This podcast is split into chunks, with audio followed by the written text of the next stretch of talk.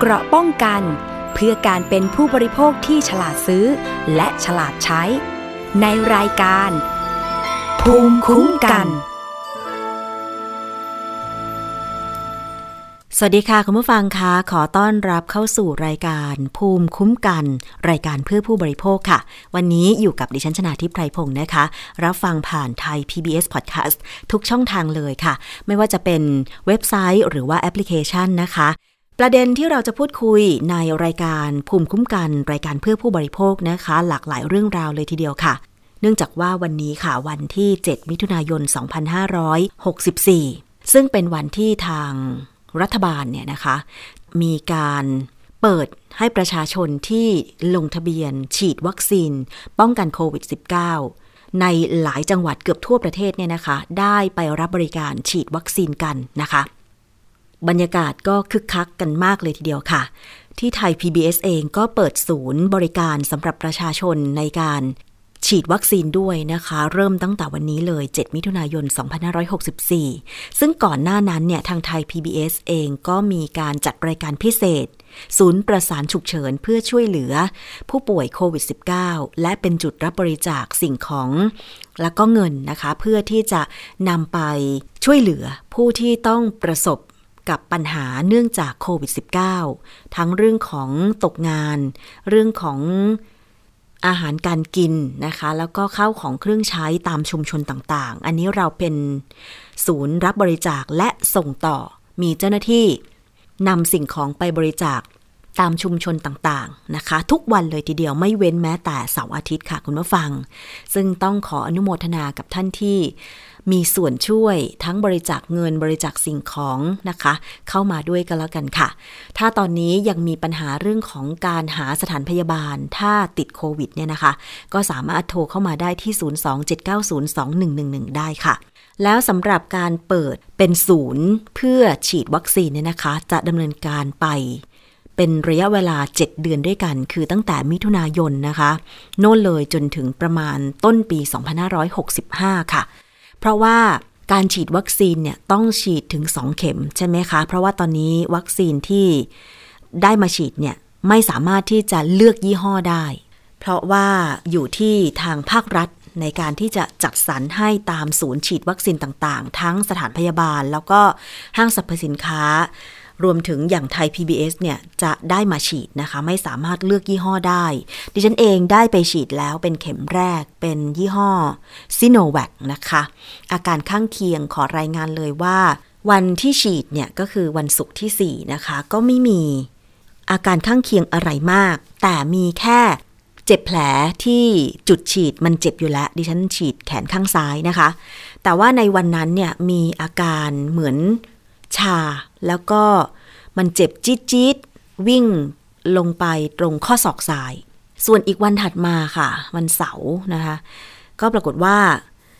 มีอาการชาเหมือนกัน แต่ว่าชาขึ้นมาตรงหัวไหล่ ตรงบ่าซ้าย ถึงต้นคอแล้วก็ถึงกกหูนะคะ เป็นอยู่ประมาณสักแป๊บหนึ่ง น่าจะสักเป็นระยะระยะอะค่ะนะคะแล้วหลังจากนั้นวันอาทิตย์ วันจันทร์วันนี้นะคะ7มิถุนายน ตอนนี้ก็ยังไม่มีอาการอะไรเพิ่มเติมนะคะ ก็คาดว่าจะปลอดภัยจากการฉีดวัคซีนซิโนแวคครั้งนี้นะคะ คือต้องสังเกตอาการตัวเองอยู่ตลอดค่ะ คุณผู้ฟัง แล้วจากการที่ดิฉันได้ไปคุยกับผู้ที่ฉีดวัคซีนเข็มแรกไปแล้ว อย่างเช่น มีโอกาสนั่งแท็กซี่เมื่อวันหยุดที่ผ่านมาเนี่ย แท็กซี่เองได้ไปฉีดวัคซีนที่ สถานีรถไฟฟ้ากลางบางซื่อแล้วจากการลงทะเบียนที่ให้ผู้มีอาชีพขับรถสาธารณะไปฉีดเนี่ยนะคะ เขาก็บอกว่าเขามีอาการไข้ตัวรุมๆ มีอุณหภูมิร่างกายสูงไปจนถึงเท่าไหร่ละ30 37.8 อะไรประมาณนี้นะคะ หรือ 38 นี่แหละ ถ้าจำไม่ผิด ก็ปรากฏว่าเขาก็บอกไม่ได้กินยาอะไร รอให้มันหายเองนะคะ อันนี้คือเอเป็นอาการของแต่ละคนอ๋อดิฉันลืมเล่าไปค่ะว่าวันที่ฉีดวันแรกนั้นเนี่ยนะคะ ปรากฏว่ามีอาการเพลียแล้วก็ง่วงนอนมาก ซึ่งหลายคนบอกกับดิฉันก่อนที่จะไปฉีดแล้วด้วยนะคะ ก็เป็นอาการปกติเขาว่าอย่างนั้นนะคะ คือหลังจากฉีดเนี่ย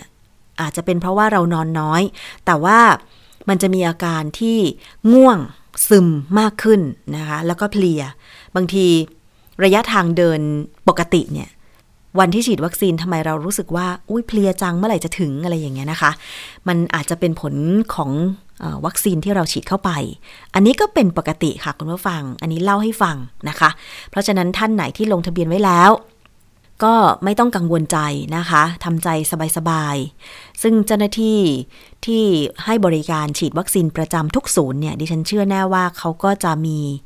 การให้คำแนะนำก่อนคุณจะไปรับการฉีดอยู่แล้วนะคะ อย่างที่ไทย PBS เองเนี่ยมีลงทะเบียนนะคะ แล้วก็มีเจ้าหน้าที่ต้อนรับ พาคุณไปฉีดอย่างเป็นขั้นเป็นตอนนะคะ ในขั้นตอนของการวัดอุณหภูมิ ร่างกาย นั่งรอ สแกน QR code เพื่อตอบแบบสอบถาม และให้ความยินยอมในการฉีดวัคซีนนะคะ แล้วหลังจากนั้นพอไปที่จุดก่อนขึ้นไปรับการฉีดเนี่ย ข้อมูลของเราก็ไปอยู่ที่เจ้าหน้าที่หมดแล้วนะคะเขาก็จะปริ้นให้เราออกมา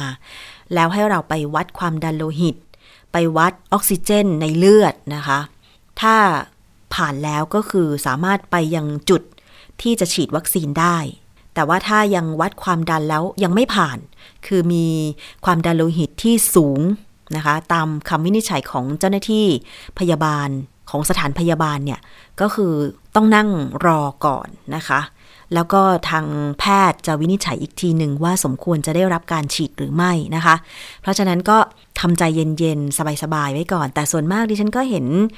ได้ฉีดกันเกือบทุกคนแหละนะคะ อันนี้เล่าให้ฟังเป็นประสบการณ์ส่วนตัวค่ะ ในต่างจังหวัดเองบางที อาจจะได้รับข้อมูลข่าวสารที่หลากหลายนะคะแล้วเป็นช่องทางแบบ ค่อนข้างที่จะน่ากลัว สร้างความกังวลใจให้พ่อแม่พี่น้อง ผู้สูงอายุนะคะ ที่อยู่กับบ้านเป็นห่วงลูกหลาน อย่างนี้ฉันเนี่ยพอบอกแม่ว่าจะฉีดปุ๊บเนี่ย แม่โทรมาจากวันละรอบเป็นวันละสองรอบ ด้วยความเป็นห่วงลูกนะคะว่า จะมีอาการข้างเคียงจากฉีดวัคซีนหรือเปล่า เราก็แจ้งให้แม่สบายใจว่าไม่มีอะไรนะคะ ซึ่งก็เหมือนเหมือนกับคนทั่วไป แต่ถ้าคุณมีอะไรที่ผิดปกติไปจากเดิม ยังไงก็ ใช้หมายเลขโทรศัพท์ฉุกเฉิน เช่น 1669 นะคะ อันเนี้ยโทรไปแจ้งให้เขามาช่วยเหลือได้อย่างทันท่วงทีได้นะคะ หรือใครที่มีโรคประจำตัวอยู่แล้ว คิดว่าตัวเองเนี่ยมีอาการที่ดูไม่ค่อยดีตั้งแต่วันที่ฉีดวัคซีนเนี่ยแจ้งแพทย์ค่ะ ประจำศูนย์นั้นแจ้งพยาบาลประจำศูนย์การฉีดนั้นเขาก็จะได้ทำการช่วยเหลืออย่างทันท่วงทีนะคะหรืออาจจะขอแบบ ส่งตัวไปรักษาไปนอนดูอาการที่โรงพยาบาลก็ได้ คืออันเนี้ยมันต้องอยู่ที่ทางตัวผู้รับวัคซีนในการที่จะประสานนะคะว่าเเรามีอาการเป็นอย่างไรนะคะ เราไม่สบายใจเรากังวล เราขอไปดูอาการที่โรงพยาบาล สามารถทำได้นะคะ คุณผู้ฟังไม่ต้องไม่ต้องกลัวไม่ต้องอายนะคะ พูดถึงเรื่องของวัคซีนค่ะคุณผู้ฟัง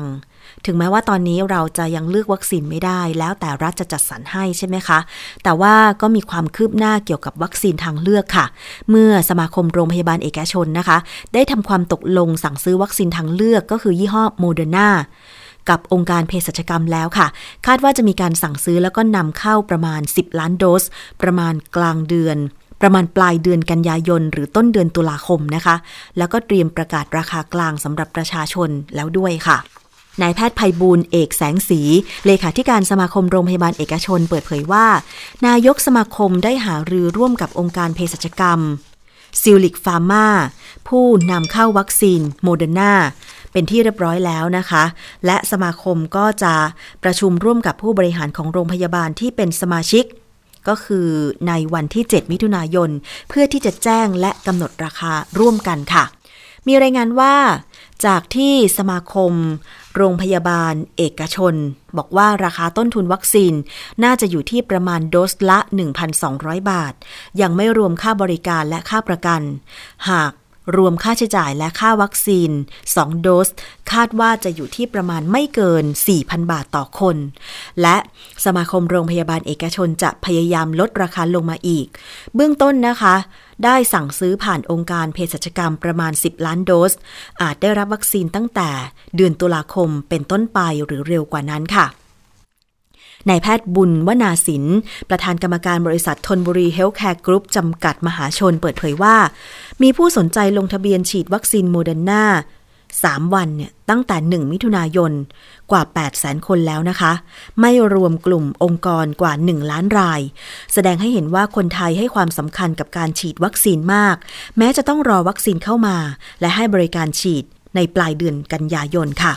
ขณะเดียวกันนะคะ โรงพยาบาลวิมุตเป็นอีกแห่งหนึ่งที่เปิดให้ลงทะเบียน แสดงความจำนงค่ะ นายแพทย์กริตวิทย์เลิศอุตสาหกูล ประธานเจ้าหน้าที่บริหารบริษัทวิมุตโฮดดิ้งจำกัดก็ยอมรับว่า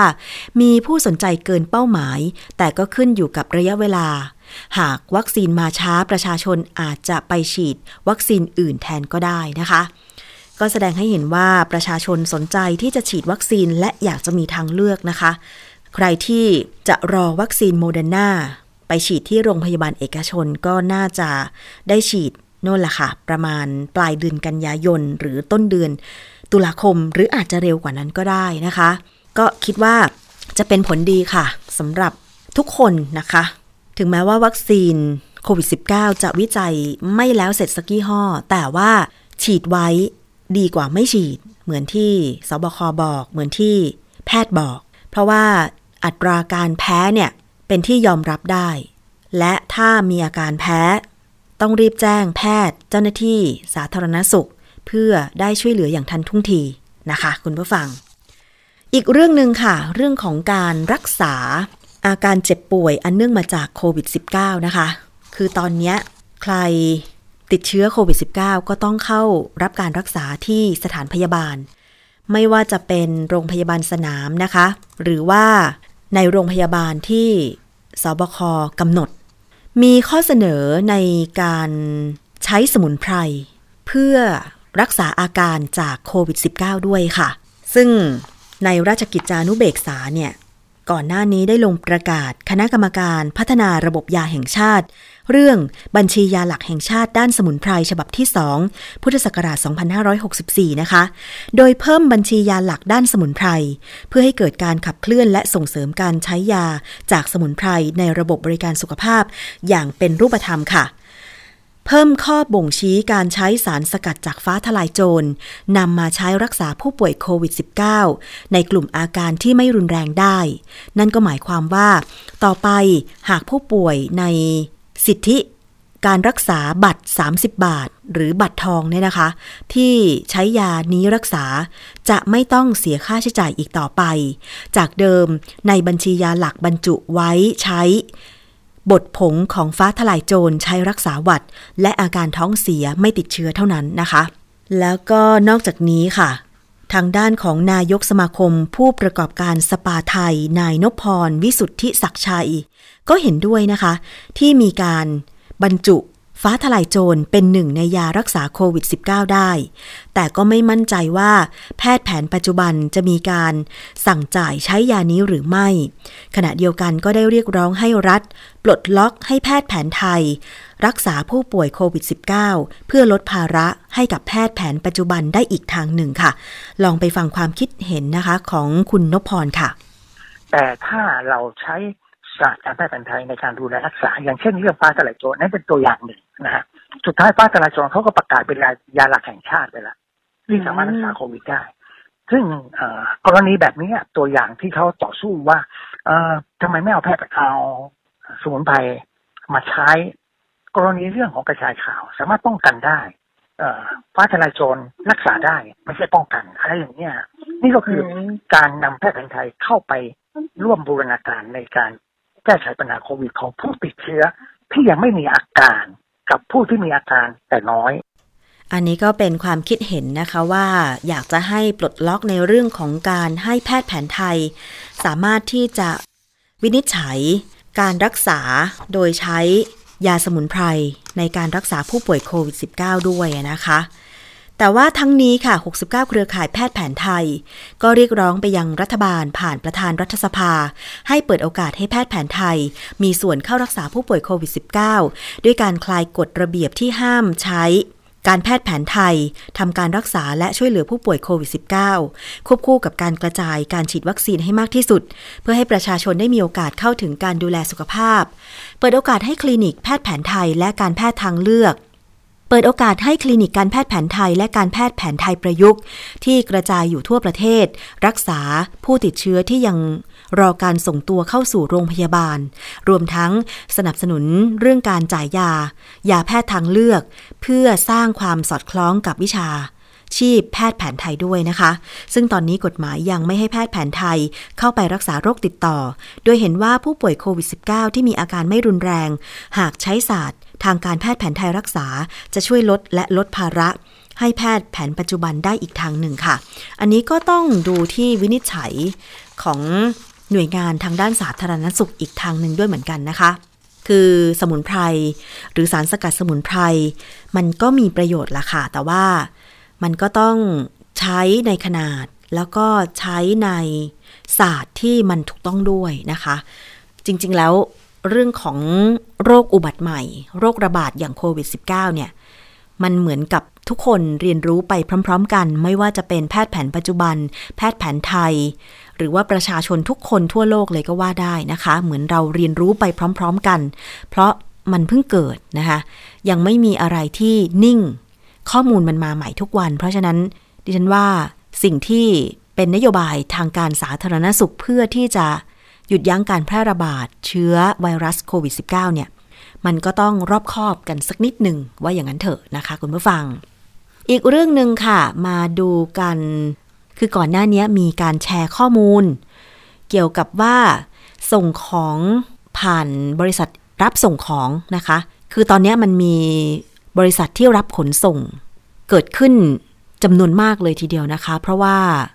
ธุรกิจการค้าออนไลน์มันเติบโตใช่ไหมคะ เมื่อก่อนเราจะมีไปรษณีย์ไทย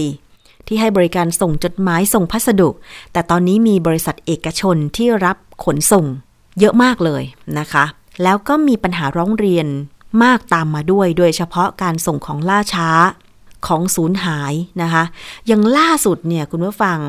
มันน่าช้ำใจมากเลยนะคะ คือว่ามีผู้หญิงท่านหนึ่งที่จังหวัดราชบุรี ให้ญาติ ส่งโทรศัพท์ iPhone 8 เครื่องมาจากอีกจังหวัดหนึ่งนะคะ ก็คือจากจังหวัดกำแพงเพชรนะคะปรากฏว่า iPhone ที่สั่งไปเนี่ย พอเปิดกล่องเท่านั้นแหละ กลายเป็นมะม่วงหนึ่งลูก เธอสังเกตว่าปกติแล้วน้ำหนักของ iPhone จำนวน 8 เครื่องมันน่าจะหนักกว่านี้ พอได้รับกล่องพัสดุมา น้ำหนักมันผิดปกติเขย่าดู ว่าสิ่งของด้านในมันไม่น่าจะใช่ iPhone เนาะเธอก็เลยให้มีการถ่ายคลิปไว้ในขณะที่เธอ แกะกล่องพัสดุนั้นนะคะปรากฏว่าสิ่งที่เธอได้รับก็คือมะม่วงหนึ่งลูก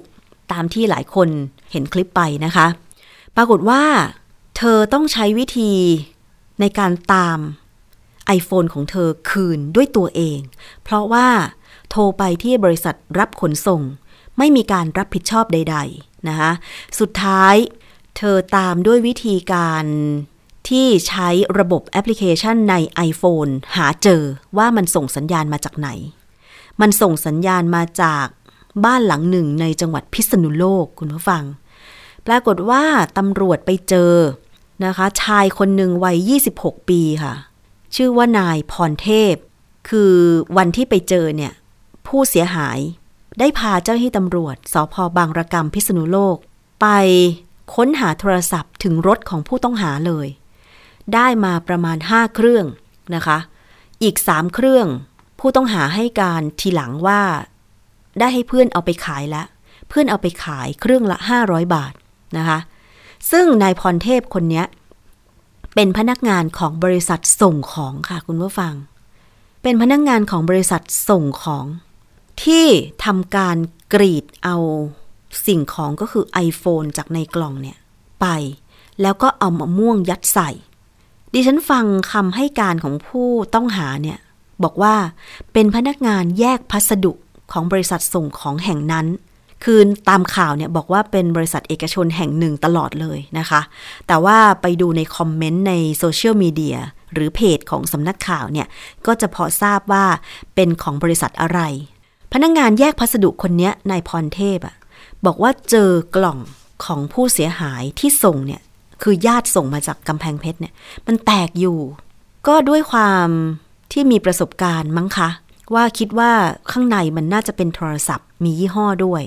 กล่องมันแตกอยู่ก็เลยทำกันกรีดซะเลย แล้วก็เอาโทรศัพท์ออกมา เอามะม่วงหนึ่งลูกใส่ไปแทนหนึ่งลูกนะคุณผู้ฟัง มันไม่ได้หนักเลย แล้วก็ แพ็คกล่องเหมือนเดิม ส่งไปถึงผู้เสียหายที่จังหวัดราชบุรี นี่เป็นพฤติกรรมของพนักงานบริษัทขนส่ง ซึ่งก็เป็นคำถามว่า แล้วแบบนี้บริษัทขนส่ง จะชดเชยค่าเสียหายอย่างไร เพราะว่าตั้งแต่ผู้เสียหายรู้ว่าไม่ได้ของตามที่ต้องการเนี่ย โทรไปบริษัทขนส่งไม่มีการรับผิดชอบอะไรเลย แล้วก็ยังอ้างว่าโทรศัพท์ iPhone ที่ขนส่งเนี่ย เป็นเครื่องมือสอง ไม่รับผิดชอบสินค้ามือสองหรืออย่างไร อันนี้ก็เป็นข้อสงสัยของผู้เสียหาย แล้วพฤติการเนี่ยมันเกิดจากพนักงานของบริษัทขนส่งที่เป็นผู้ขโมย แล้วพอหลังจับตัวขโมยได้เนี่ย บริษัทขนส่งถึงโทรศัพท์ไปขอโทษขอโพยผู้เสียหาย ซึ่งผู้เสียหายก็บอกว่าอยากจะให้บริษัทขนส่งรับผิดชอบมากไปกว่านี้ เพราะว่าโทรศัพท์อีก 3 เครื่อง ยังตามไม่เจอ ถึงแม้ว่ามันจะเป็นของมือสองก็ตาม แต่ว่าด้วยจรรยาบรรณของผู้ขนส่งก็ไม่น่าจะขโมยของของผู้รับบริการแบบนี้ อันนี้ก็เป็นอีกเคสหนึ่งที่เกิดขึ้น ซึ่งมันเป็นอุทาหรณ์สิ่งที่บริษัทขนส่งต้องดูไว้ว่า ในฐานะของผู้ให้บริการ รับค่าบริการของผู้ส่งมาเนี่ยนะคะ จะดูแลพนักงานของตัวเองไม่ให้เป็นหัวขโมยได้อย่างไร การสกรีนคนมาทำงานจะสกรีนอย่างไร อันนี้มันเป็นเรื่องที่ยากพอสมควรเหมือนกันนะคะว่า จะสกรีนอย่างไร ซึ่งจริง ๆ แล้ว มันน่าจะมีกฎระเบียบในการชดเชย เยียวยาความเสียหาย ซึ่งมันมีอยู่แล้วล่ะนะคะ เพราะฉะนั้นเนี่ยสิ่งที่ผู้บริโภค ผู้รับบริการขนส่งเนี่ย จะต้องทำคืออะไร อย่างผู้หญิงคนนี้เนี่ยเก่งมากเลยนะคะ ด้วยความที่เธออาจจะส่งโทรศัพท์ iPhone อยู่เป็นประจำนะคะ แล้วก็ประกอบกับต้นทางเนี่ย เป็นญาติที่ส่งให้ ก็มีการใช้ประโยชน์จากแอปพลิเคชันของโทรศัพท์ ในการที่จะติดตามหาสัญญาณว่าตอนนี้โทรศัพท์ถึงไหนแล้ว ใช่ไหมคะ อันนี้ก็คือเป็นประโยชน์อย่างหนึ่งของเทคโนโลยี แต่ว่าทั้งนี้ทั้งนั้นค่ะ มันเป็นความรับผิดชอบของบริษัทขนส่งโดยตรงที่จะต้องขนส่งสินค้า ไปถึงปลายทาง แบบไม่เสียหายและไม่สูญหายระหว่างทาง อันนี้ก็เป็นอีกหนึ่งเรื่อง เดี๋ยวถ้ามีประเด็นอะไรเพิ่มเติมนะคะ เกี่ยวกับการชดเชยเยียวยาความเสียหาย หรือการดูแลรับผิดชอบ ดิฉันจะนำมาเสนอเพิ่มเติมนะคะ แต่อีกเรื่องหนึ่งที่ดิฉันได้ ประสบกับตัวเองเหมือนกัน แล้วประกอบกับเพื่อนๆหลายคนก็ประสบกับตัวเอง นั่นก็คือการได้รับข้อความสั้นหรือ SMS จากเพจ ชวนเล่นเกม เล่นพนันออนไลน์คุณผู้ฟัง คือต้องบอกก่อนว่า ดิฉันเนี่ยเคยโทรไปหมายเลขโทรศัพท์ดอกจัน 137 ที่กสทช เปิดให้สำหรับประชาชน ที่ไม่ต้องการรับข้อความสั้นหรือ SMS จากค่ายมือถือที่ไม่รู้จัก โทรไป น่าจะประมาณไม่ต่ำกว่า 5 ครั้ง ในรอบระยะเวลาหลายปีที่ผ่านมาเนี่ยนะคะ มันเป็นการประชาสัมพันธ์ของสำนักงงาน กสทช ในฐานะหน่วยงานกำกับดูแลด้านกิจการโทรคมนาคม ว่าถ้าผู้บริโภคผู้ใช้บริการโทรศัพท์มือถือ ไม่ต้องการได้รับข้อความ ข้อมูลหรือ SMS ใด ๆ จากคนที่ไม่รู้จักจากค่ายมือถือนะคะ ให้คุณโทรไปดอกจัน 137 และเลือกทำรายการตามที่ระบบอัตโนมัติได้แจ้งมา ดิฉันโทรไปอย่างที่บอกไม่ต่ำกว่า 5 ครั้ง ในรอบหลายปี ที่ต้องโทรไปหลายครั้งเพราะว่า พอโทรไปยกเลิกข้อความสั้นหรือ SMS หนึ่งครั้งเนี่ย มันจะหายไปประมาณ 6-7 เดือน หลังจากนั้น SMS ที่ไม่รู้จักมันจะเข้ามาในเครื่องโทรศัพท์ใหม่ ซึ่งมันเป็น SMS ของคนที่เราไม่เคยไปใช้บริการ อย่างเช่นเนี่ยค่ะ อย่างล่าสุดนะคะ เมื่อประมาณวันเสาร์ที่ 5 ดิฉันได้โพสต์ในสื่อสังคมออนไลน์ของดิฉันเองนะคะ ว่ามีข้อความสั้นหรือ SMS เข้ามาในเครื่องของดิฉัน มันเป็นการชวนเล่น ลงทะเบียนรับรางวัลฟรี 8888 แล้วก็บอกว่าได้รับเงินคืนสูงสุด การฝากเงินแต่ละครั้งได้รับส่วนลดถึง 1.2%อันนี้อ่านให้ฟัง ไม่ได้โฆษณานะ อันนี้อ่านให้ฟัง เผื่อว่าใครได้รับ ข้อความแบบเดียวกับดิฉันนะคะ แล้วหลังจากนั้นก็จะมีข้อความถัดลงมาว่าโบนัสโปรโมชั่น ประเภทเกม ฟุตบอล บาคาร่า เสือมังกร สล็อต ไก่ชน หวยอะไรอย่างเงี้ย ก็จะมีโฆษณาเชิญชวน ให้ไปกดลงทะเบียนที่เว็บไซต์ อันนี้ไม่ได้โฆษณา แต่กำลังจะบอกว่าถ้าใครได้รับแบบนี้เนี่ย อย่าไปกดที่ลิงก์ URL หรือกดปุ่มใด ๆ ตาม ข้อความที่เขาส่งมานะคะ แล้วด้านท้ายพอจบข้อความปุ๊บเนี่ยในเครื่องโทรศัพท์ดิฉันเนี่ยนะคะ ก็จะมีขึ้นข้อความว่า ผู้ส่งไม่ได้อยู่ในรายชื่อติดต่อของคุณ แล้วมีข้อความสีฟ้าขึ้นว่า แจ้งว่าเป็นขยะ อันเนี้ยถ้าใครแบบนี้ได้รับแบบนี้นะคะ ให้คุณกดตรงคำว่าแจ้งว่าเป็นขยะทันที อาจจะเป็นการ แจ้งกลับไปยังเครือข่ายโทรศัพท์ของคุณว่ามันเป็นขยะอย่าส่งมาอีก แต่คือที่ต้องนำมาโพสต์ แล้วมีหลายคนก็แสดงความคิดเห็นว่าให้โทรไปดอกจันหนึ่งสามเจ็ดนะคะ ดิฉันก็แจ้งกลับไปว่า ดิฉันเคยโทรไปแล้ว แล้วคือมันจะหายไปประมาณ 5-6 เดือน แล้วมันก็กลับมาใหม่แบบนี้ เพื่อนบางคนบอกว่าได้วันละสามข้อความเลยน่ารำคาญมาก เดี๋ยวจะลองไปถาม กสทช ดูว่าแบบนี้จะจัดการอย่างไรได้อีกบ้าง คือ นอกจากจะให้ผู้บริโภคผู้ใช้โทรศัพท์ โทรไปที่ดอกจันหนึ่งสามเจ็ดเพื่อยกเลิกข้อความ SMS แล้วเนี่ย จะสามารถบล็อกข้อความเหล่านี้ อัตโนมัติ หรือว่าถาวรได้ไหมนะคะ เพราะว่ากสทช เนี่ยมีหน้าที่กำกับดูแลค่ายโทรศัพท์มือถือ ต่างๆ ทุกบริษัทเลยในประเทศไทย ใช่ไหมคะ การที่ ข้อความจะส่งผ่านค่ายมือถือเนี่ยมันส่งผ่านโครงข่ายโทรศัพท์ เพราะฉะนั้น กสทช ก็ต้องไปกำกับกับโครงข่ายโทรศัพท์ มือถือต่างๆ ได้ว่า ไม่ควรที่จะให้มีข้อความ กวนใจหลอกลวงผู้บริโภคแบบนี้ส่งไปยังหมายเลขโทรศัพท์ของผู้บริโภคอีก ในเมื่อเขาไม่ต้องการ แล้วก็เป็นขยะ แล้วก็เป็นข้อความหลอกลวง อย่างที่เราบอกว่ามันมีปัญหาเล่นการพนันเล่นการพนันออนไลน์เนี่ย ไม่แน่ใจว่าส่วนหนึ่งมาจากข้อความเชิญชวนเหล่านี้ไหม เพราะว่าบางคนเนี่ยกำลังร้อนเงินกำลังหาช่องทางหาเงิน พอข้อความเหล่านี้ไปยังโทรศัพท์มือถือเนี่ยเขาก็คงคิดว่าลองเสี่ยงดูน่ะ อาจจะได้เงินจากการเล่นพนันออนไลน์ก็ได้ พอกดเข้าไปปุ๊บ ข้อมูลของผู้กดก็ไปอยู่ในมือของบริษัทพนันออนไลน์เหล่านี้อาจจะเป็นมิจฉาชีพหรืออะไรก็ตาม อาจจะไม่ได้อยู่ในเมืองไทยอาจจะไปอยู่ใน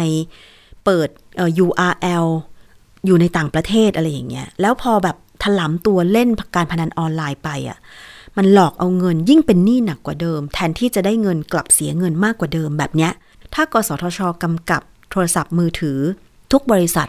ไม่ให้มีไม่ให้ทำการค้ากับคนที่หลอกลวงเล่นการพนันอะไรแบบเนี้ย มันจะช่วยลดปัญหาการพนันออนไลน์ได้ส่วนหนึ่งด้วยนะ อันนี้ก็คือเดี๋ยวจะต้อง ลองไปหาข้อมูลเพิ่มเติม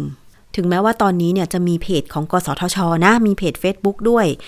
ง่ายๆเลยกไก่สอเสือทอทหารชอช้างจุดกสทช แต่ว่าบางทีคนที่เข้าไม่ถึงข้อมูลออนไลน์ก็ยังมีอีกเยอะนะคะ ข้อความเหล่านี้มันมาทางข้อความสั้นไม่ผ่านระบบอินเทอร์เน็ต ใครใช้โทรศัพท์มือถือแบบรับสายโทรออก อันเนี้ยข้อความก็ไปถึงละ มันเป็นวิธีทำการตลาดของบริษัทพนัน พวกนี้แหละค่ะ เขาจะไม่ใช้ช่องทางออนไลน์อย่างเดียว เขาจะข้อความตรงไปถึงผู้ใช้โทรศัพท์มือถือเลย เขาเรียกว่าลงทุนเนี่ยเขายอมที่จะลงทุน แต่ผลที่เขาได้มาเนี่ย ถ้าเกิดมีคนหลงเชื่อไปเล่น พนันออนไลน์เขาได้มากกว่านั้น อันนี้ก็คืออยากจะนำมาเตือนให้รู้เท่าทันนะคะ แล้วอีกเรื่องหนึ่งก็คือมีเพื่อนรุ่นน้องดิฉันนี่แหละ ตอนนี้กำลังมีปัญหาแล้วก็ร้องเรียนไปที่กสทช ก็คือว่า โทรศัพท์ของคุณแม่ที่ใช้อยู่ที่ต่างจังหวัดเนี่ย มีข้อความส่งเข้าไปถึงคุณแม่แบบหักเงิน จากระบบโทรศัพท์ของคุณแม่ รวมๆแล้วเนี่ยหลักพันสองพันกว่าบาทในระยะเวลาเป็นปีๆ โดยที่คุณแม่ไม่รู้เลย คือคุณแม่ก็รับเข้ารับสายนะคะแล้วก็โทรออก แล้วก็ใช้ไลน์เป็นบางครั้งนี่แหละ แต่ว่าพอมีข้อความเข้าพอยิงข้อความไปปุ๊บ ตัดเงินในระบบมือถือของคุณแม่เลย ลูกก็สงสัยว่าเอ๊ะแม่เพิ่งเติมเงินไปทำไมเงินหมดเร็วจัง ดิฉันมีจะนำเรื่องนี้มาเล่าให้ฟังในโอกาสต่อไป ลองฟังของเคสนี้ดูแล้ววิธีการที่จะร้องเรียนจะเป็นอย่างไรนะคะ ในรายการภูมิคุ้มกัน อาจจะเป็นวันพรุ่งนี้นะคะที่จะนำมาเสนอกัน แล้วจะได้หาทางแก้ไขกันนะคะ คุณผู้ฟัง เอาละค่ะ นี่คือเรื่องราวในช่วงแรกของรายการภูมิคุ้มกัน รายการเพื่อผู้บริโภคนะคะ มีปัญหาอะไรอย่านิ่งนอนใจ ร้องเรียนหนึ่งครั้งดีกว่าบ่นพันครั้ง ร้องเรียนไปเถอะค่ะ อย่างถ้าเป็นระบบโทรคมนาคมโทรศัพท์มือถืออินเทอร์เน็ตเนี่ย โทรไปเลยค่ะ หมายเลขโทรศัพท์ 1200 โทรฟรี ของกสทช แต่อย่าลืมเก็บรวบรวมหลักฐานต่างๆ ไว้ด้วยนะคะ แล้วก็นอกจากนั้นค่ะ สคบ เป็นหน่วยงานของรัฐนะสำนักงานคณะกรรมการคุ้มครองผู้บริโภค โทรไปเลยค่ะ ที่สคบนะคะ 1166 หรือว่าจะเป็นมูลนิธิเพื่อผู้บริโภค อันนี้ร้องเรียนออนไลน์ที่เว็บไซต์ มูลนิธิเพื่อผู้บริโภค อันนี้ก็ง่ายดายสะดวกนะคะ เอาละค่ะ มาฟังอีกช่วงหนึ่งคือคิดก่อนเชื่อกับดร.แก้วกังสดาลอำไพนักพิษวิทยานะคะ วันนี้ดิฉันนำมาให้ฟังอีกครั้งหนึ่งค่ะ เกี่ยวกับเรื่องของสารไฟโตเอสโตรเจน คืออะไร จำเป็นสำหรับมนุษย์ไหม และถ้าเราได้ยินโฆษณาเกี่ยวกับสารไฟโตเอสโตรเจนเนี่ย เราควรที่จะซื้อมากินหรือเปล่านะคะ ลองไปฟังกันค่ะ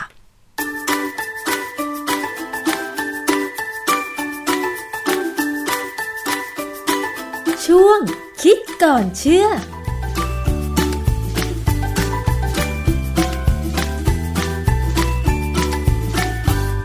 พบกันในช่วงคิดก่อนเชื่อกับดรแก้วกังสดานนภัยนักพิษวิทยากับดิฉันชนาทิพไพรพงศ์นะคะ วันนี้เราพูดถึงสารชนิดหนึ่งค่ะ ชื่อว่าไฟโตเอสโตรเจน เราเคยพูดกันหลายครั้งแล้วนะคะ วันนี้จะมาย้ำกันอีกครั้งหนึ่งค่ะว่า สารไฟโตเอสโตรเจน คืออะไรและจำเป็นไหมสำหรับมนุษย์นะคะ อาจารย์แก้วคะไฟโตเอสโตรเจนเนี่ยนะเอสโตรเจนเนี่ยมันเป็นชื่อฮอร์โมนซึ่งอยู่ในร่างกายมนุษย์ แต่คำว่าไฟโตที่นำหน้าเนี่ยเป็นการบอกว่ามันมาจากพืช นะฮะค่ะไฟโตที่แปลว่า plant ก็คือพืชนั่นเองนะฮะเพราะฉะนั้นไฟโตเอสโตรเจนเนี่ยคือเอสโตรเจนที่อยู่นอกร่างกายเรา แล้วเข้าไปอยู่ในร่างกายเราค่ะความจริงคำว่าเอสโตรเจนนอกร่างกายเราเนี่ยมันมีอีกคำหนึ่งเราเรียกว่าซีโนเอสโตรเจนซึ่งอันนั้นเป็นกลุ่มใหญ่นะมีไฟโตเอสโตรเจนเนี่ยเป็นสมาชิกด้วยซีโนเอสโตรเจนเนี่ยสำคัญมาก เพราะว่าหลาย ๆ ตัวเนี่ยเป็นสารก่อมะเร็งเลยไฟโตเอสโตรเจนเนี่ยสำคัญกับมนุษย์ไหม จะว่าสำคัญก็สำคัญมีประโยชน์ แต่ว่าไม่สำคัญก็ไม่เป็นไรไม่กินก็ได้นะฮะค่ะเราก็อยู่ได้ถ้าเราอยู่ในสภาวะที่ปกติไม่มีปัญหาอืมนะคนมนุษย์เนี่ยบางคนไม่ได้พยายามทำตัวเองให้มีปัญหา มันมีปัญหาจากพันธุกรรมค่ะอันนี้คือเรื่องที่ว่าสารพวกไฟโตเอสโตรเจนอาจจะเข้าไปช่วยได้นะค่ะฮะชื่อของไฟโตเอสโตรเจนเนี่ย ชื่อมันก็บอกอยู่แล้วว่า มันมีอะไรบางอย่างที่คล้ายกับเอสโตรเจน อันหนึ่งที่แน่ ๆ คือ เอสโตรเจนเนี่ยเป็นฮอร์โมนที่เวลาร่างกายผลิตออกมาแล้วเนี่ย พอไปถึงเซลล์ที่จะเป็นเป้าหมายเนี่ยเขาจะต้องมีตัวรับเป็นคล้ายๆประตูให้เขาเข้าไปในเซลล์ ตัวรับเนี่ยจะเอาเอสโตรเจนไปและเอสโตรเจนก็จะออกฤทธิ์อือฮึส่วนไฟโตเอสโตรเจนเนี่ยก็เป็นสารที่สามารถไปจับกับตัวรับเอสโตรเจนได้อ๋อนะฮะแต่ทีนี้ถามว่าไฟโตเอสโตรเจนเนี่ยออกฤทธิ์เหมือนเอสโตรเจนไหม เหมือนไหมคะ ไฟโตเอสโตรเจนมันเป็น เขามีคำศัพท์ทางวิทยาศาสตร์ คือคำว่า agonist agonist แปลว่า คล้ายกันเหมือนกันนะฮะเพราะฉะนั้นไฟโตเอสโตรเจนออกฤทธิ์เหมือนเอสโตรเจนเพียงแต่ว่ามากกว่า หรือน้อยกว่า หรือเท่ากันค่ะนะฮะส่วนใหญ่เนี่ยจะเป็นน้อยกว่าอืมไม่ไม่มีเท่าหรอกฮะส่วนใหญ่น้อยกว่าค่ะอันนี้ผมยกตัวอย่างให้เห็นง่าย ๆ มันมีสารไฟโตเอสโตรเจนในกวาวเครือกวาวเครือที่เป็นสมุนไพรค่ะ นะฮะกวาวเครือเนี่ย ส่วนใหญ่แล้วยาแผนโบราณเนี่ยเขาจะใช้เพื่อเอ่อลดอาการไวทอง ร้อนร้อนหนาวหนาวถามว่าไวหมดประจำเดืเอออนไวทองอ่าฮะเออไวทองเนี่ยที่คุณน้ำจะต้องเจอในอีกไม่กี่ปีเหรอใกล้ใกล้ก็ไม่รู้ เออคือพอพอใกล้หมดประจำเดือนเนี่ยมันจะไวทองนะฮะมันเป็นการรวนของระบบฮอร์โมนในร่างกาย ซึ่งทำให้เรารู้สึกตอบสนองมันในลักษณะที่เขายังไม่เข้าใจเหมือนกันว่า ทำไมมันถึงเกิดเป็นวัยทองในบางคนค่ะไม่ใช่ทุกคนนะบางคนนี่อย่างอย่างอย่างภรรยาผมเนี่ยเขามีมีปัญหาตอนนั้นเขาเป็นคล้ายๆกับเริ่มเป็นมะเร็งเต้านม แล้วเราเขาก็ไปบำบัดรักษาเนี่ยฮอร์โมนฮอร์โมนมันก็ drop ไปเลย แล้วก็เขาก็เข้าสู่วัยทองโดยที่ไม่มีอาการอาจจะเป็นเพราะยาที่เขากินด้วยนะฮะมันก็ช่วยอยู่นะฮะคราวนี้กลับมาที่ไฟโตเอสโตรเจนเนี่ยมีข้อมูลจาก U.S. National Toxicology Program ซึ่งเป็นหน่วยงานใหญ่ที่สุดของอเมริกาเกี่ยวกับพิษวิทยาเลยเนี่ย เขาให้ข้อมูลว่ามีพืชกว่า 360 สายพันธุ์ ที่มีไฟโตเอสโตรเจนเป็นองค์ประกอบอืมเพราะฉะนั้นคำว่าไฟโตเอสโตรเจนเนี่ยไม่ได้หมายถึงแค่เฉพาะที่อยู่ในถั่วเหลืองค่ะมันมีพืชเยอะแยะมากเลยเดี๋ยวผมยกตัวอย่างให้ฟังแล้วจะร้องอ๋อเลยว่าเออทำไมมันอยู่ในนี้ได้นะไฟโตเอสโตรเจนเนี่ยมันมีประโยชน์ในเรื่องของการที่บางคนกินมีพฤติกรรมการกินอาหารไม่ครบห้าหมู่ค่ะไฟโตเอสโตรเจนหลายตัวเนี่ยเป็นทั้งสารต้านอนุมูลอิสระ แต่ว่าจริง ๆ ตัวหลักเลยเนี่ย มันเป็นตัวที่ไปมีผลกับฮอร์โมนเอสโตรเจน ข้อดีของเขาเนี่ยนะที่เราได้ประโยชน์เนี่ยคือ เวลาฮอร์โมนเอสโตรเจนเนี่ยมันออกฤทธิ์เนี่ยบางคนเนี่ยออกฤทธิ์มากเกินไปค่ะนะฮะแล้วจะมีอาการยังไงอาจารย์ ก็เป็นเช่นกรณีที่เวลาจะมีประจำเดือนเนี่ย ก็จะเจ็บหน้าอกนะอ๋อแล้วก็เจ็บท้องปวดท้องอะไรพวกเนี้ยนะอืมปวดท้องเมนส์อะไรพวกเนี้ยค่ะ บางคนเป็นมากบางคนเป็นน้อยบางคนไม่เป็นเลยอุ้ยอาจารย์ โอกาสที่จะเป็นครับ ถ้าอย่างนั้นแสดงว่าดิฉันก็มีเอสโตรเจนเยอะอะสิ สังเกตตัวเอง มันมันอยู่ที่ตัวรับ มันอยู่ที่ตัวรับเหรอคะตัวเอสโตรเจนเยอะหรือไม่เยอะเนี่ยยังไม่เท่าไหร่แต่ตัวรับเนี่ยถ้าตัวรับเยอะเนี่ย มันก็จะออกฤทธิ์เยอะอ๋ออ่าแล้วดีหรือไม่ดีเพราะฉะนั้นอาจารย์ ไม่ดี ไม่ดีเหรอ คือ ถ้ามีเอสโตรเจนเยอะมีตัวรับเยอะเนี่ยนะจะปวดท้องมากหรืออือฮึปวดหน้าอกมาก แล้วถ้าเอสโตรเจนเยอะเนี่ยเอสโตรเจนนี่เขาถูก จัดให้เป็นสารก่อมะเร็งที่ร่างกายผลิตเองอ้าวเพราะฉะนั้นต้องคุมให้ดีเหรอคะต้องคุมให้ดี อย่างของฝรั่งตะวันตกเนี่ย พวกผู้หญิงอเมริกาผู้หญิงยุโรปเนี่ยเขามีโอกาสเป็นมะเร็งเต้านมค่อนข้างสูง เทียบกับคนทางเอเชีย ซึ่งเรากินเต้าหู้กินถั่วเหลืองกินนมถั่วเหลืองอะไรเนี่ย เราเป็นมะเร็งเต้านมต่ำกว่าอืมซึ่งสาเหตุหนึ่งเขาก็บอกว่าเพราะไฟโตเอสโตรเจนเนี่ยมันมาช่วย เดี๋ยวจะอธิบายให้ฟังว่ามันช่วยยังไงอือฮึนะฮะคืออย่างที่บอกแล้วว่าไฟโตเอสโตรเจนเนี่ยบางอย่างออกฤทธิ์ ใกล้กับเอสโตรเจนธรรมดา บางอย่างออกฤทธิ์ต่ำกว่า แต่ความสามารถในการจับกับตัวรับเนี่ยเขาอาจจะจับได้ใกล้เคียงกับเอสโตรเจน การจับได้ใกล้เคียงเนี่ยทำให้เขาเข้าไปจับเพื่อแย่งที่ทำให้เอสโตรเจนจริง ๆ เนี่ยออกฤทธิ์น้อยลงอ๋อคราวนี้ถามว่าแล้วเอสโตรเจนมันปล่อยให้เขาเข้าไปจับได้ยังไง ให้ไฟโตเอสโตรเจนเขาจับได้ไงค่ะคือเราต้องเข้าใจนิดนึงว่าเอสโตรเจนใน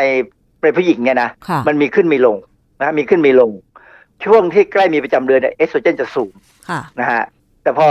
พอประจำเดือนไปแล้วเนี่ยเอสโตรเจนก็จะค่อยลดลงลดลงเอ่อช่วงที่ลดต่ำลงเนี่ยถ้าเรากินอาหารที่มีไฟโตเอสโตรเจนเข้าไปเนี่ยไฟโตเอสโตรเจนจะเข้าไปจับที่ตัวรับได้เลย แล้วก็อาจจะจับอยู่ได้พอสมควรนานพอสมควรค่ะเพราะฉะนั้นพอเอสโตรเจนใหม่ออกมาเนี่ยก็เลยไม่ค่อยมีที่จับค่ะมีแต่ที่จับน้อยลง ก็เลยลดอาการคือเราต้องที่ให้เกิดจากฮะเอสโตรเจนได้ใช่ไหมอาจารย์ ครับ คือเราต้องการให้เอสโตรเจนออกฤทธิ์ในระดับที่ ควบคุมร่างกายเราให้ทำงานได้ดีแต่นี่อีกนิดนึงเอสโตรเจนเนี่ยไม่ใช่มีเฉพาะผู้หญิงนะค่ะผู้ชายก็มีและจำเป็นต้องมีด้วย เพราะว่าเอสโตรเจนเนี่ยหน้าที่เขาจริง ๆ เนี่ยเกี่ยวกับการเสริมสร้างการทำให้เซลล์เนี่ยสร้างนู่นสร้างนี่เยอะแยะ ในผู้หญิงเนี่ยชัดสร้างเกี่ยวกับเอ่อทำให้อวัยวะเพศ หรือเต้านมเนี่ยแสดงออกมาเป็นผู้หญิงค่ะทำให้หน้าตาเป็นผู้หญิงทำให้ผิวทำให้ผิวพรรณผุดผ่อง มีกล้ามเนื้อแบบผู้หญิงค่ะ คือกล้ามเนื้อแบบผู้หญิงนี่มันคือถึงจะเต่งตึงก็จะไม่แข็งจะเหมือนนุ่มผู้นชาวยลอืมนะฮะไม่เหมือนผู้ชายผู้ชายนี่ถ้าแข็งคือแข็งเลยแต่เทสโทสเตอโรนออกมาเต็มที่เนี่ยจะแข็งมากนะค่ะแต่เอสโตรเจนในผู้ชายก็ต้องมีเพื่อใช้ในการแบ่งเซลล์เพื่ออะไรก็ตามเนี่ยนะอันนี้อีกอันหนึ่งที่น่าสนใจคือ นึกถึงไก่ตอน ไก่ตอนเนี่ยคือไก่ตัวผู้เขาไม่ใช่ไก่ตัวเมียนะค่ะเอาไก่ตัวผู้มาตัดอัณฑะออกพอตัดอัณฑะออกแล้วเนี่ยเทสโทสเตอโรนหรือฮอร์โมนเพศชายเขาเนี่ยจะน้อยลงเขาก็จะมีการฝังพวกฮอร์โมน ที่เป็นเอสโตรเจนอนาล็อก คือมีความสามารถคล้ายเอสโตรเจนเลย แต่ว่าเป็นสารเคมีที่สังเคราะห์เนี่ยค่ะเพื่อทำให้ไก่ตอนนั้นเนี่ยมันมีเนื้อเหมือนไก่ตัวเมียคืออมแน่นแต่นุ่มค่ะ แต่ว่าเดี๋ยวนี้เขาไม่ให้ทำนะค่ะเพราะว่าสารสังเคราะห์ที่มีฤทธิ์เอสโตรเจนอะมักจะเป็นสารก่อมะเร็งเหมือนกัน มันไม่ก่อมะเร็งในไก่ มันก่อมะเร็งในคนกิน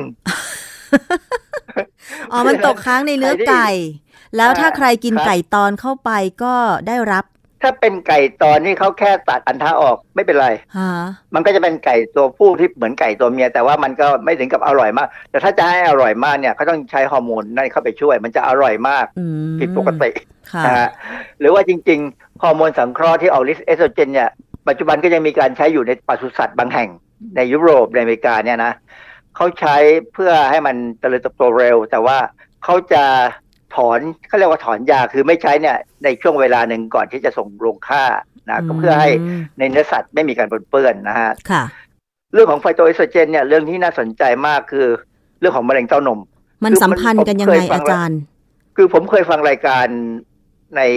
ทีวีหลายช่องอะนะเขาก็พูดเรื่องนู้นคือพูดแบบไม่เข้าใจเขาพูดว่าไฟโตเอสโตรเจนเนี่ยทำให้เป็นมะเร็งเต้านม เพราะฉะนั้นไม่ควรจะกินถั่วเหลือง ไม่ควรจะกินผลิตภัณฑ์ถั่วเหลือง ซึ่งความจริงแล้วเนี่ย ผลิตภัณฑ์ถั่วเหลืองเนี่ยมีงานวิจัยเยอะแยะมากทางระบาดวิทยาที่บอกว่ามันลดความเสี่ยงมะเร็งเต้านมค่ะ แต่ว่าในกรณีของคนที่เคยเป็นมะเร็งเต้านมเนี่ย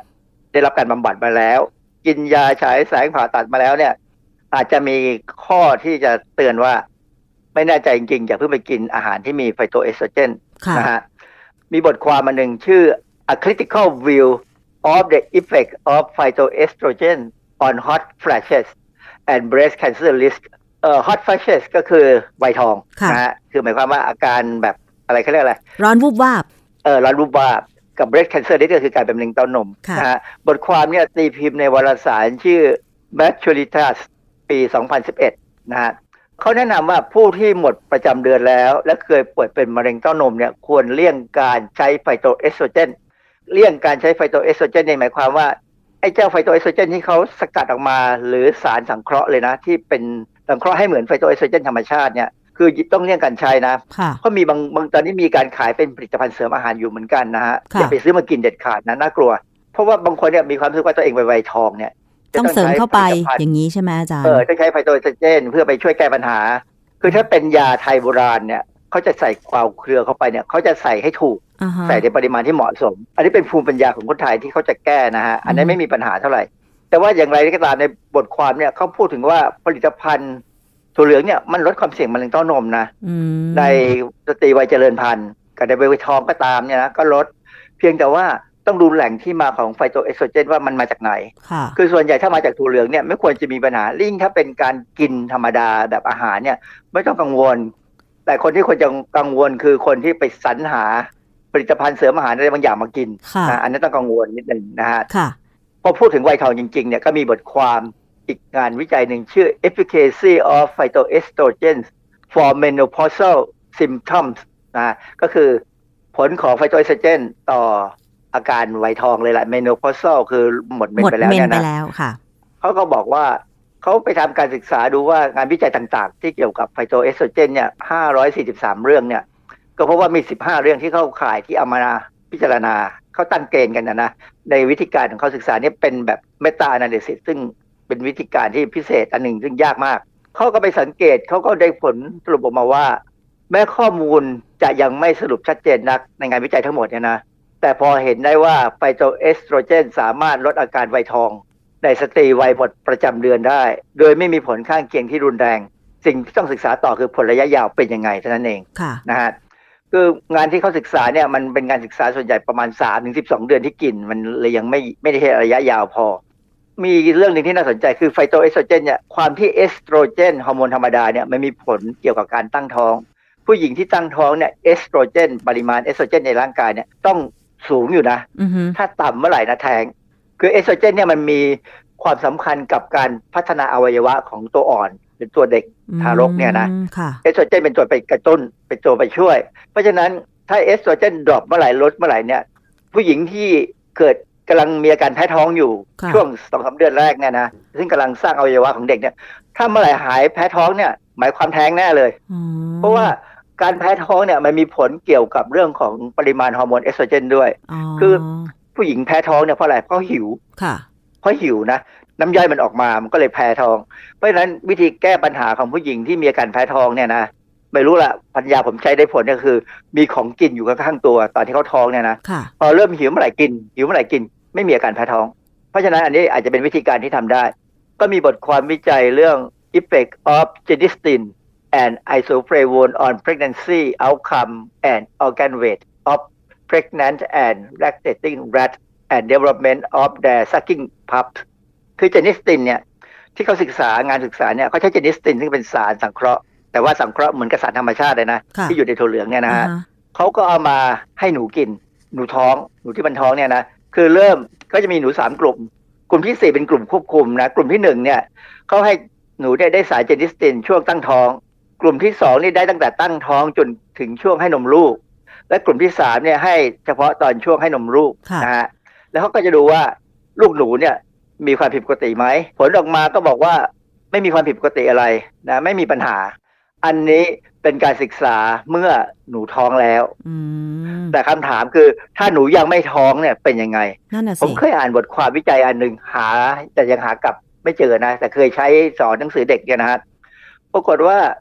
หนูเนี่ยถ้ายังไม่ตั้งท้องแต่มันได้รับไฟโตเอสโตรเจน หรือ genistein โดยเฉพาะ genistein เนี่ยเข้าไปเนี่ยนะฮะมันจะตั้งท้องยากมากทำไม คือคือ genistein เนี่ยเป็นไฟโตเอสโตรเจนที่พิเศษตัวหนึ่ง คือเขามีฤทธิ์อันหนึ่งเราเราเรียกว่าสารยับยั้ง angiogenesis angiogenesis เนี่ยคือการที่เวลา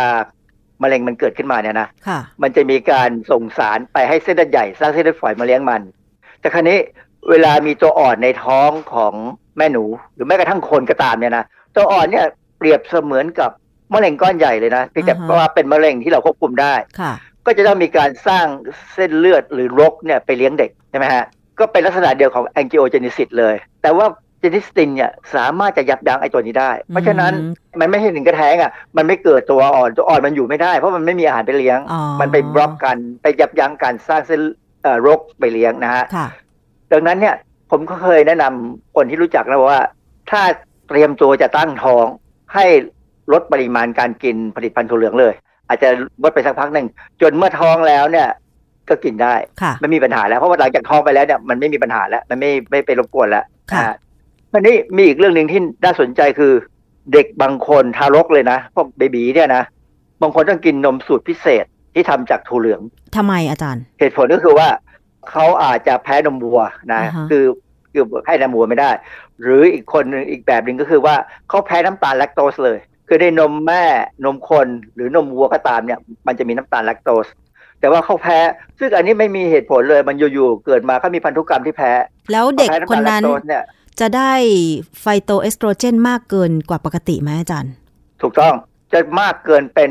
เขาบอกว่าคือถ้าเราเทียบเป็นไอ้ระดับของเอสโตรเจนที่อยู่ในตัวเด็ก คือเด็กเนี่ยต้องมีเอสโตรเจนอยู่พอสมควรนะเพราะเขาถึงจะโตได้นะค่ะ ปรากฏว่าถ้าเขากินนมนมที่มีถั่วเหลืองเป็นฐานเนี่ย หมายความว่าดัดแปลงมาเป็นนมนมนมเด็กเนี่ยนะค่ะให้เด็กกินเนี่ย มี isoflavone หรือไฟหรือพวกสารที่เป็นไฟโตเอสโตรเจนเนี่ยสูงเป็นหมื่นสามพันถึงสองหมื่นสองพันเท่าอือฮึของความเข้มข้นของเอสโตรเจนในเด็กปกติเลยค่ะเพราะฉะนั้นเขาโดนเอสโตรเจนสูงมาก ซึ่งถามว่าอันตรายไหม นั่นน่ะสิ ในบทความชื่อ Fact Sheet on the Phytoestrogen Genistin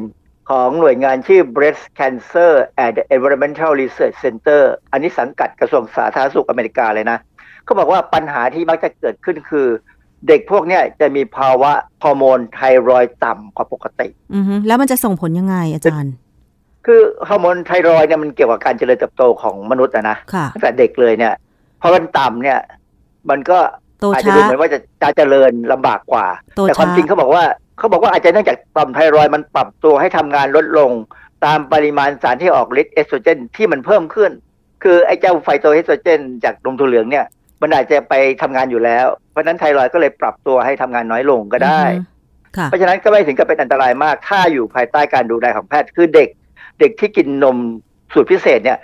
ส่วนใหญ่จะต้องอยู่ภายใต้การดูแลของแพทย์อยู่แล้วค่ะ คือไม่ต้องไปกังวลเรื่องการที่มันจะกินแล้วมันจะไป ทำให้การเป็นมะเร็งมะเร็งไฟโตเอสโตรเจนตัวอื่น น่ากลัวกว่า เพราะฉะนั้นถ้ากรณีเนี่ยผมเน้นถึงเรื่องการกินผลิตภัณฑ์ถั่วเหลือง เพราะว่าผมเป็นคนดื่มนมถั่วเหลือง ถามว่าดื่มนมถั่วเหลืองแล้วผมจะมีปัญหาไหมจะพูดถึงบทความหลาย ๆ บทความที่พูดถึงไฟโตเอสโตรเจนต่อผู้ชายที่มีค่ะผลกับผู้ชายกับผู้หญิงในเรื่องของการเจริญพันธุ์อือฮึแต่ว่าอย่างผมเนี่ยถือว่าไม่เจริญพันธุ์แล้วนะผมจบแล้ว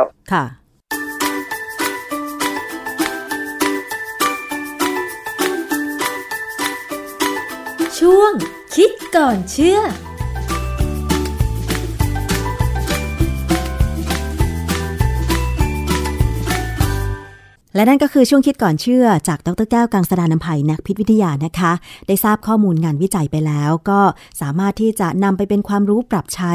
กับเรื่องของอาหารการกินได้ค่ะ วันนี้ขอบคุณสำหรับการติดตามรับฟังกับรายการภูมิคุ้มกัน รายการเพื่อผู้บริโภคนะคะ ดิฉันชนะทิพไพรพงศ์ต้องลาไปก่อน สวัสดีค่ะ ติดตามรายการได้ที่ www.thaipbspodcast.com แอปพลิเคชันไทย PBS Podcast หรือฟังผ่านแอปพลิเคชัน Podcast ของ iOS Google Podcast Android Podbean SoundCloud และ Spotify ติดตามความเคลื่อนไหวของรายการและแสดงความคิดเห็น โดยกดถูกใจที่ facebook.com/thaipbspodcast